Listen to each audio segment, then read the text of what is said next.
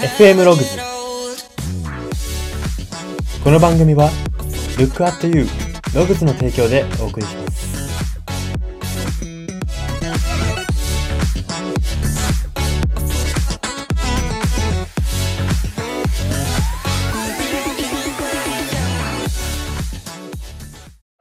どうも。最近海鮮を食べていないので海鮮丼が食べたい気分の人材エージェント Y です。この番組は生きる自己啓発書と呼ばれる Y があなたの人生観、キャリア観にさやかな変化を日々与えていこうという番組です。これは取り入れたいと思うものがあったら取り入れる、そんな感覚で聞いていただければと思います。さて、今回は相談の乗り方のコーナーです。今回特集するテーマが、こだわっている考えの定義を聞くです。はい、これはいろんな、えー今回はですね、こういう相談の場合とかではなくて、相談全般で、えー使える受ける側のこちらが相談全般で使えるテクニックであるというふうに、えー今回紹介していきたいと思います。はい。ではさ、早速コツポイントを3つご紹介します。1つ目です。感情論から滑らかに離脱させるということです。はい。これはまあ意識の話ですね。相手が、えーこだわっている考え。じゃあ、例えばですけれども、うん、ちょっとこだわってる考えって言ってもぼやぼやしますから、えー例えば、うん、わかりやすいところで言うと、えー仕事選びですね。まあ、私、えー人材エージェントでもあるので、やはりそこら辺は、えーわかりやすく例えられるかなというふうに思うんですけれども、えーまあ仕事で、じゃあ、じゃあ皆さんは相談の受け手で、求職者が来ます。仕事を探している人に相談をされたとします。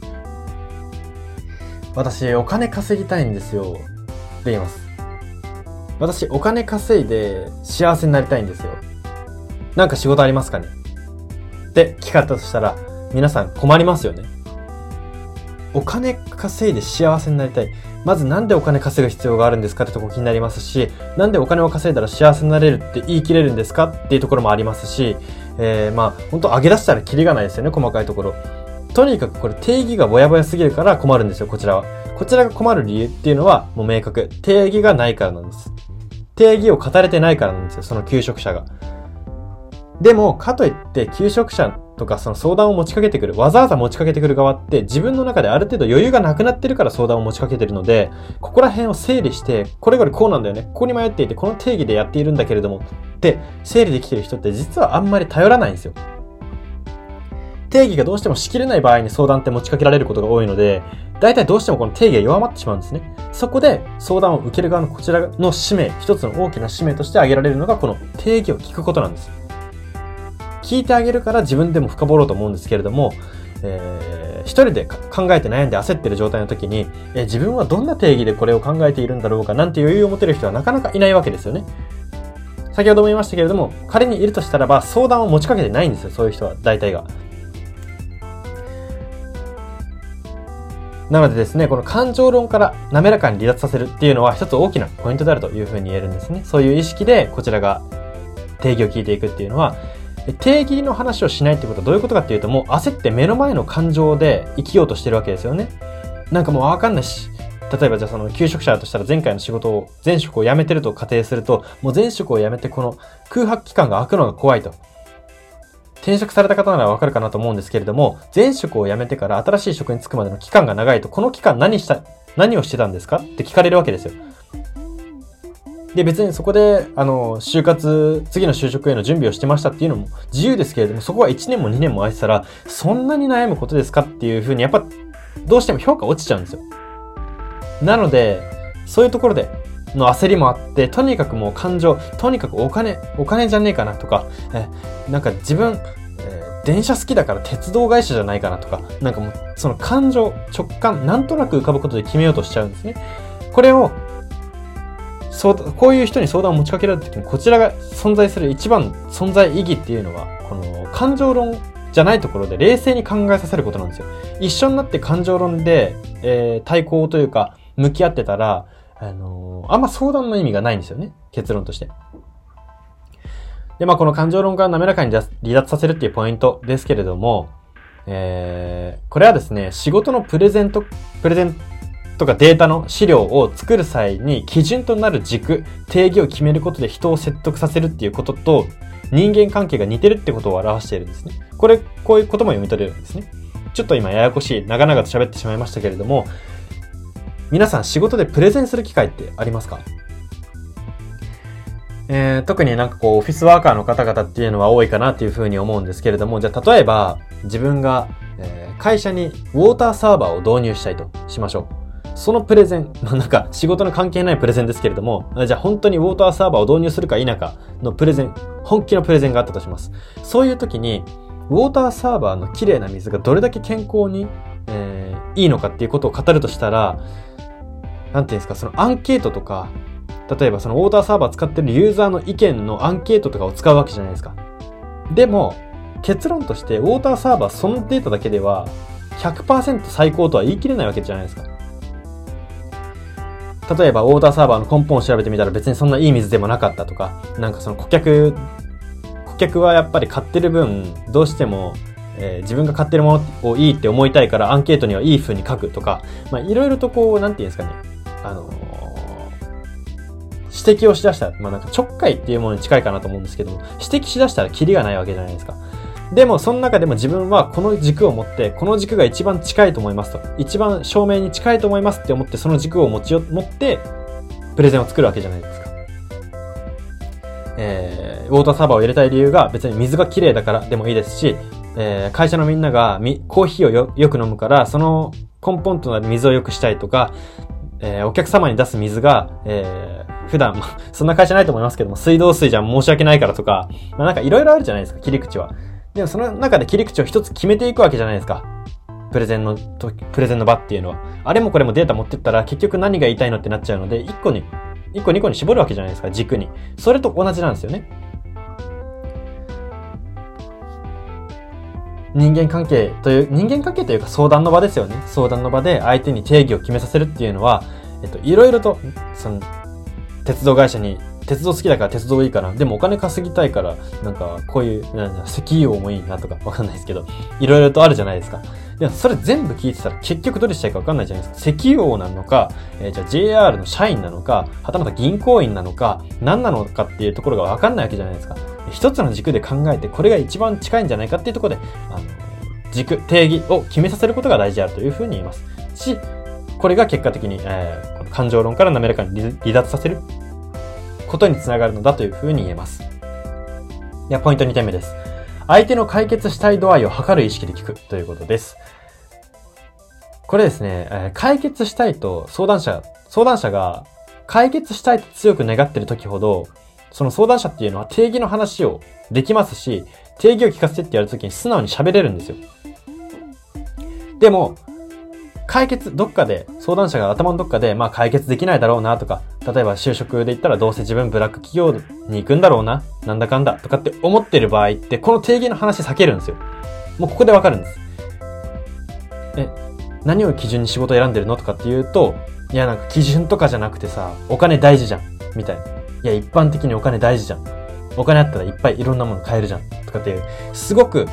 全くその説得力のない、えー、個人的事情とかもう何にも絡まってない弱い、えー、話に逃げ、逃げるって言ったら言い方が悪いかもしれないですけれども、そういう方に話を広げてなんとかこの定義の話からごま、をごまかそうとするんですよね。ですけども、その人を捕まえるというよりかは、そういう、そういう姿勢でいる相手に対しては、あ、あまり解決したいって願ってないんだなっていうか、そもそも自分に自信がないから、そこ、自信を持たせるところから始めさせなきゃいけないんだなってこちら側が気づくことが、えー、大事なんですね。定義の話っていうのは本当に解決したければしたいほど冷静にできるわけです。ですけども、どっかで今じゃないんじゃないかなとか、まあ急がなくていいのかなとか、どうせブラック企業行っちゃうのかなとか、思っちゃうとやはり定義の話したくないんですよ。耳が痛いので。はい。えー、真剣に向き合ってない人にとって定義の話っていうのは、これ、これほどに耳の痛い話はないんですよ、こんなに。なので、ここで、えー、相手の解決したい度合いを測る意識で定義を聞くということが一つポイントで挙げられます。はい。では最後のポイント3点目です。戦わなくていい悩みから逃がすということです。これも意識の話ですね。えー、定義の特にない、自分にできることもほぼないような悩みに向き合っても辛さっていうのは特に改善されないじゃないですか。これは別に自分が悩んでる時も相手が悩んでる時も同じです。人間悩みに対して解決する糸口としての一つ定義とかこの定義もわかりませんし、見つかりませんし、あまり向き合いたくもありません。そして、自分にかといってできることもほぼないんです。だったらば、やらなければいいんじゃないかっていうことを提案する。あそのためにも定義を聞くことが大事なんですね。つまり定義を聞いて出てこなかったら一回休んでみたら、冷静に向き合ってみたらとか、えー、なんか違う世界に飛び込んでみたらとか、えー、また新しい道を見つけるために定義を聞くってことですね。だからここで大事なことっていうのは、私このタイトル、こだわってる考えの定義を聞くって言ってますけれども、定義が出てこないことでもいいんですよ。とにかく、定義はあるのかないのか、なくてもいいです。あったらあったで何なのかって聞く。その具体度を聞く。えー、そういうところも意識が大事であると言えますし、ここで定義が出なくても、なんで定義出ないとこっちも相談乗れないよって思う気持ちもわかりますが、じゃあ、開き直って逃げてみたらって言ってみるのも面白いと思います。そうなると、いやいやいや、自分就職したいんだって言って定義を出してくれることもありますし、わかった。じゃあちょっと休むわ。みたいな。そうかもしんないわ。ってなるかもしんないですし、とにかく、えー、相手にこの定義っていうものと向き合わせる、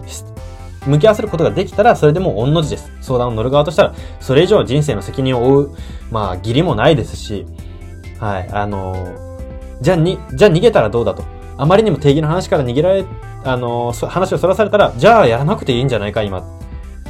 本当に切羽詰まってたら絶対定義を見なきゃ、見つめなきゃいけないはずなので、じゃあ切羽詰まってないんじゃないっていう方に開き直るのもこちらの、えー、テクニックの一つであるというふうに言えます。はい。では、コツポイントここまでにして、ここから人生観、キャリア観に転用するとどういうことが言えるのか、その考え方のポイントを大きく3つご紹介します。1つ目です。感情論はアイスブレイクにはいいが、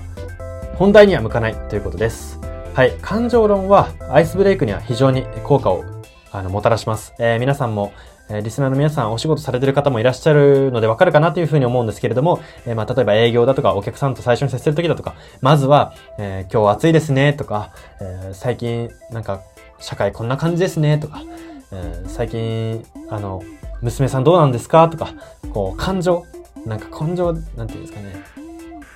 その、詰めて詰めて早く終わらせるぞって感じじゃなくて、ゆったりとしたトークから最初アイスブレイクって言って、こう、心をお互い解きほぐし合ってから営業の話をするというのが、まあ、鉄板じゃないですか。その時にしてる話って論理じゃなくて感情論なんですよ。ですけれども、本題まで感情論を持ち込んでしまうと、結局、わけがわからなくなってくるわけですよね。例えばその営業の話で、例えを続けますと、え、暑いですね。いやー、それより娘さんどうですか？うん、それより、あれですね、私最近サッカー観戦行ってきたんですよって、アイスブレイクずっと続くじゃないですか。仕事の話、営業の話っていうのは、いわば論理の話なので、どっかで論理に切り替えなきゃいけないわけですよね。これは相談も同じなんですよ。相談の場でも、例えばと久しぶりに友達に相談されるという時に、え久しぶり元気だった？最近どうだった？最近、あ、そうなんだ、そんなとこにお出かけしたんだね、それはよかったね。っていう、たわいもない感情論でアイスブレイクをした後、どこかで本題に切り替えなきゃいけないわけじゃないですか。ここで恥ずかしさとかをお互いが抱えてしまって、アイスブレイクから抜け出せないとか、なんていうんですか、相手の相談に対して、それはひどいね。ってこう、同じような感情論のテンションで乗ってしまうと、これ結果的には相談としては失敗なんですね。相談の場として集まったのであれば失敗です、これは。そのアイスブレイクの感情論のテンション、緊張から生まれるその感情論のテンションみたいなのを持ち込んでしまって本題にまで。本題にまで持ち込んでしまうともうこれ課題が解決できないんですよ。も、確かに感情論を持ち込んで、えー、行った相談は、相談者はスッキリしたわっていうこともあります。半分ぐらい言うかなって思います。ですけども、その後、どうなった、その人がどうなるかっていうところを見つめれば皆さんも、え答えはわかるかなというふうに思います。結局解決せず、同じ課題をまた誰かに相談してます。これでは、えー、まあ別にあの相談を受ける側としても別に自分仕事じゃないんだし、軽くでいいじゃんそ、そんなもんでいいんだよって思う方だったら結構ですけれども、このラジオはあくまで本気で解決するためなので、そういう姿勢で向かっている人からするとこれは完全に失敗なんですね。自分がその相手の悩みを食い止めてあげられなかったからまた次繰り返してるという風になってしまうわけで、やはりこういうところが気になる人にとっては特にですけれども、感情論をアイスブレイクにはいいがほどほどにして、本題ではこう落ち着いたトーンで論理的に、えー、論理的にっていうのもあれですけれども、落ち着けて冷静な目で話すということが大事であるという風に言えます。はい。ではポイント二つ目です。定義のはっきりしている人に解決できたらいいけどね、というノリの人はほぼいないということです。解決できたらいいけどねっていうテンションで相談をしてくれる方っていうのは少なくないかなというふうに思います。皆さんもこういう相談をされたことがあるのではないかなというふうに思います。ですけれども、これって、まあ、本当に悩んでなかったらいいんですけども、本当に悩んでるのにごまかして言ってるタイプもいるんですよ。タイプの方もいらっしゃって、ね、解決できたらいいけどねって言ってるけど、実は本当に解決しないとやばいと思いつつも、なんかこう、ちょっと遠近したい思いというか、えー、ちょっと今向き合いたくないっていう思いで、なんとなく言ってしまう人もいるんですよ。ですけれども、定義がはっきりしてる人ってこれ言わないんですよ。これからこれで悩んでるんだって具体的に分かってる人、自分の悩みの根源を本当に理解してる人って解決できたらいいけどねって思わないんですよ。言わないんですよ。なので、この解決できたらいいけどねっていうノリの人かどうかっていうところをまず、えー、冒頭少しトークを、アイスブレイクのトークをしていく中で見分けて、その上で、えー、相談方法を変えていくっていうのが一つ大事であるというふうに言えます。では最後3点目です。勘や運頼みで解決するのは結局向き合うことの先延ばしに過ぎないということです。はい。えー、これは先ほどとちょっと2点目と繋がってくるところではあるんですけれども、相談者が相談を持ちかけてきて、これを本気で解決するには、こちらが冷静になったりとか、相手に冷静な目を持ちなさいってことを諭す必要があるわけですね。ここで相手の感情論とかテンションに合わせて、勘とか運頼みで、まあなんとかなるさ、なんくるないさ、みたいな。まあなんく、なんくるないさは結構いい意味だと思いますけども、まあなんとかなるさ、みたいな。みたいな、えー、これはネガティブな意味で使わせてもらいますけども、まあなんとかなるさって言って、結局、え ?2 時間3時間話し込んだ結論なんとかなるさなの？みたいな。そういう回ってあるじゃないですか。いや、そういうので解決するのって結局向き合い、相談者が向き合うことを先延ばししただけなんですよ。確かに、ちょっと先延ばししたい欲があって相談してくる人もいますから、先延ばししてくれ、先延ばしされ、したことによって、なんかスッキリしたわって言ってくれる人もいます。ですけれども、実際はしてませんと。また同じところでつまずきます。遅かれ、早かれ。なので、勘や運頼みで解決したりとか、解決した風にノリで済ませることっていうのは、お互いにとっていいことではありません。あの人に相談したけど解決しなかったっていうイメージにもつながります。その、ノリで付き合ったら。なので、ここは、えー、まあ自分としても、あなんか、なんていうんですか？勘や運頼みで、まあなんとかなるさって言ってしまえば楽だなって思ってても心を、まあ鬼にするというか、まあ自分とこの人とのあ関係性の発展のためだと思って、うん、冷静に定義の話をしたりだとか真面目に話すことが大事であるというふうに言えます。はい。そんな感じで今回は以上になります。今回は相談の乗り方のコーナーで、こだわっている考えの定義を聞くというポイントを特集しました。FM ログズ今回の放送は以上になります。いかがだったでしょうか？はい。えー、皆さんは自分が悩んだ時に定義を見つめる余裕はありますでしょうか？まあ、人それぞれ、えー、定義と向き合える余裕のある余裕が持てる悩み事のレベルは異なります。ですが、これは、えー、すぐに定義を見失ってしまうことが悪いのではなくて、自分がどのレベルかを気づいておくことが重要であるということですね。なので、何か悩んでる、うん、悩んだらちょっと自分冷静でいられなくなっちゃうなって思うのであれば、悩み事があまりないうちに、自分どういう人間なんだっていうことを冷静に見つめておくことが、えー、まあ、これ相談する側の話ですけれども、えー、準備として、えー、重要であるというふうに言えますし、まあやっぱり、えー、相談を受ける側っていうのも、まあ、この定義を聞く、えー、難しい部分もありますから、まあ、本当にお互いの歩み寄りというか、自分が相談者になるって考えた時に自分も、え、健康なうちに定義を見つめる必要がありますし、受ける側としても、え、冷静にその定義、どうなのっていうことを質問できる人間であるということが重要であって、重要なのではないかなというふうに思います。はい、そんな感じで今回は以上になります。ここまでのお相手は、Y でした。